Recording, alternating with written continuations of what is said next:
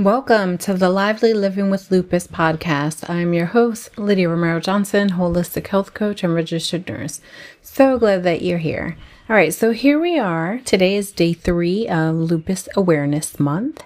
Um, lupus is something that I have been living with for a really long time, diagnosed in oh gosh, my son is 17, so around 17, gonna be 18 years now.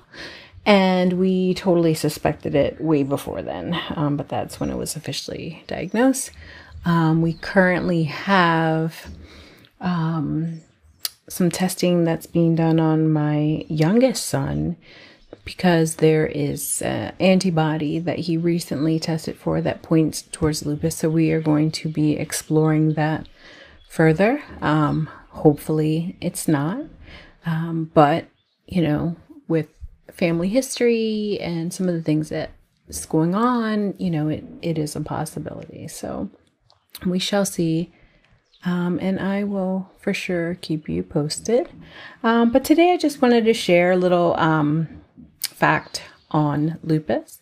And I'm getting this from uh, the lupus org um, resources, lupus facts and statistics um, page. So, the Lupus Foundation of America is a really great um, resource and um, a lot of support, a lot of community.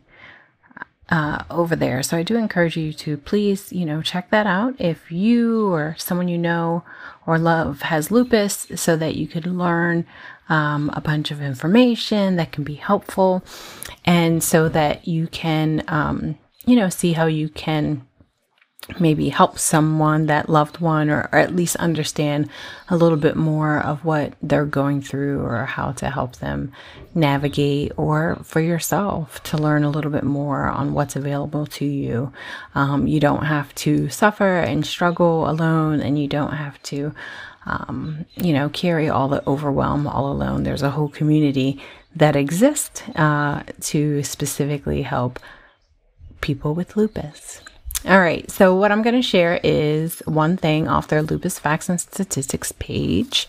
So it's under the section How Common is Lupus and Who Does It Affect? And I'm going to pick a section and just kind of just uh, riff and add some things here and there. All right, so people with lupus can experience significant symptoms such as pain, extreme fatigue, hair loss, cognitive issues, and physical impairments that affect every facet of their lives. Many suffer from cardiovascular disease, strokes, disfiguring rashes, and painful joints. For others, there may be no visible symptoms. So, one thing I want to say too on lupus is um, just like if you you know know someone with autism, um, it's it's such a spectrum kind of disorder. It's not black and white. Oh, you have lupus, so this is how you're going to look, how you're going to feel, how your symptoms are going to be. Um, so I just mentioned a couple different things that they might, you know, a person with lupus might experience or feel, but that doesn't mean each person will absolutely have that. Um, and if someone does have, let's say, joint pain, it doesn't mean that everyone has the same type of joint pain. Um, it varies. So I definitely do have experience with joint pain. That was one of the first things I think I started experiencing. Uh, the rash, I had the rash first. The rash was the thing I had first, and that was actually pretty bad when I was younger. Full body, all over the place. Um, scary, itchy, and definitely affected my self esteem and was very self conscious about that. Um, but that has gotten better um, over time with I think some lifestyle modifications and things, but definitely is something that uh, I could make a correlation between the rash and how my lupus status with other things, how that's going. So more rash, more you know, uh, inflammation and uh, other involvement in the body, aches and things like that kind of going on. I will say with the pandemic right now and the stress of, you know, various things associated with that and probably some of the stuff going on with my son and just, you know, overall, it's just a lot right now. Um, you know, there's like little, little, little, little tiny amounts of rash um, that have just uh, came back, you know, and they'll, you know, resolve and I reset, reboot with my self care and things. But, you know, again, everybody's different. So that's not the case for everyone.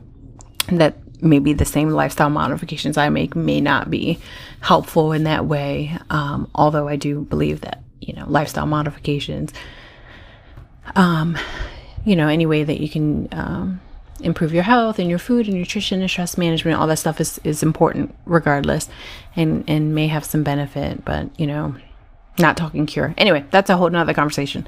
So the other thing, uh, you know, I mentioned from what I read about suffering, many suffer from cardiovascular disease strokes. Uh, that was something um, that is in here, and uh, that was one of my concerns actually when I was diagnosed. Looking at my numbers, my inflammation markers, the state of health I was in, um, one of my sp- labs, uh, you know, hinted at a high risk of cardiac event in the future, you know, if nothing changed with my inflammatory markers and me doing research kind of guided me to like, okay, I need to make some changes. So again, in the lupus space, where you can, because there's such a higher risk for so many things anyway, where you can um, work on some of those things, um, you know, that's where having the support of the lupus foundation can be helpful because just that stress factor and and all the unknowns having um, support to help and guide you along the way can can be great. And of course you know if you ever want to chat and reach out with me please do let me know.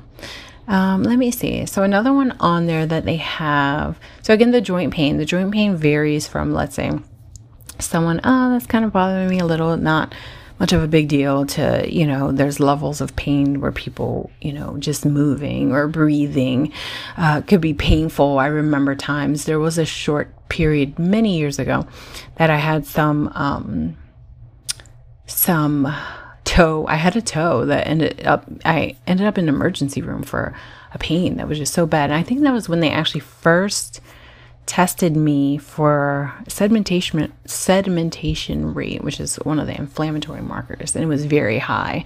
And they did use that word lupus um, during that. And there was another time many years ago that I think I had to go to the doctor. I don't know if I went to the hospital for that one, but um, breathing, breathing hurt, and uh, pleurisy was something that they had had mentioned. So there's been, you know, the thing about lupus, again, we're all different. There's a spectrum, but um, it's like you'll have this weird thing happen.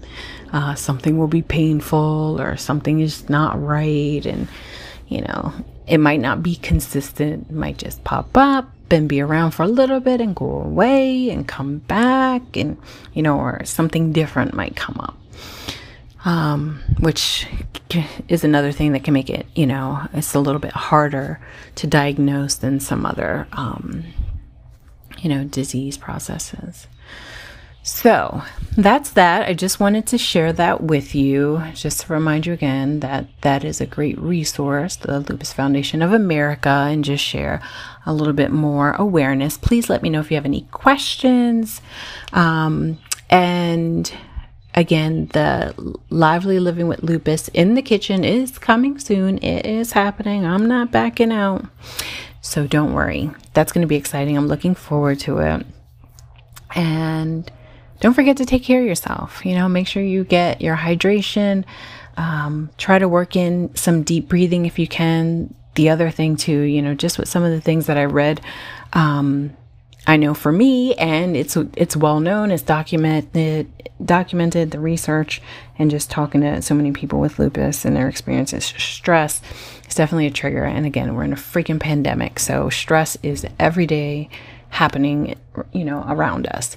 Um, and so, having positive and healthy ways of coping and navigating with that is critical for us to keep us well and to prevent flare. So, I want to encourage you to really take some time to have an awareness of your level of stress and um, and how you're coping with that, how you're helping yourself to turn down the volume on the stress so that you can turn down the volume on some of your symptoms.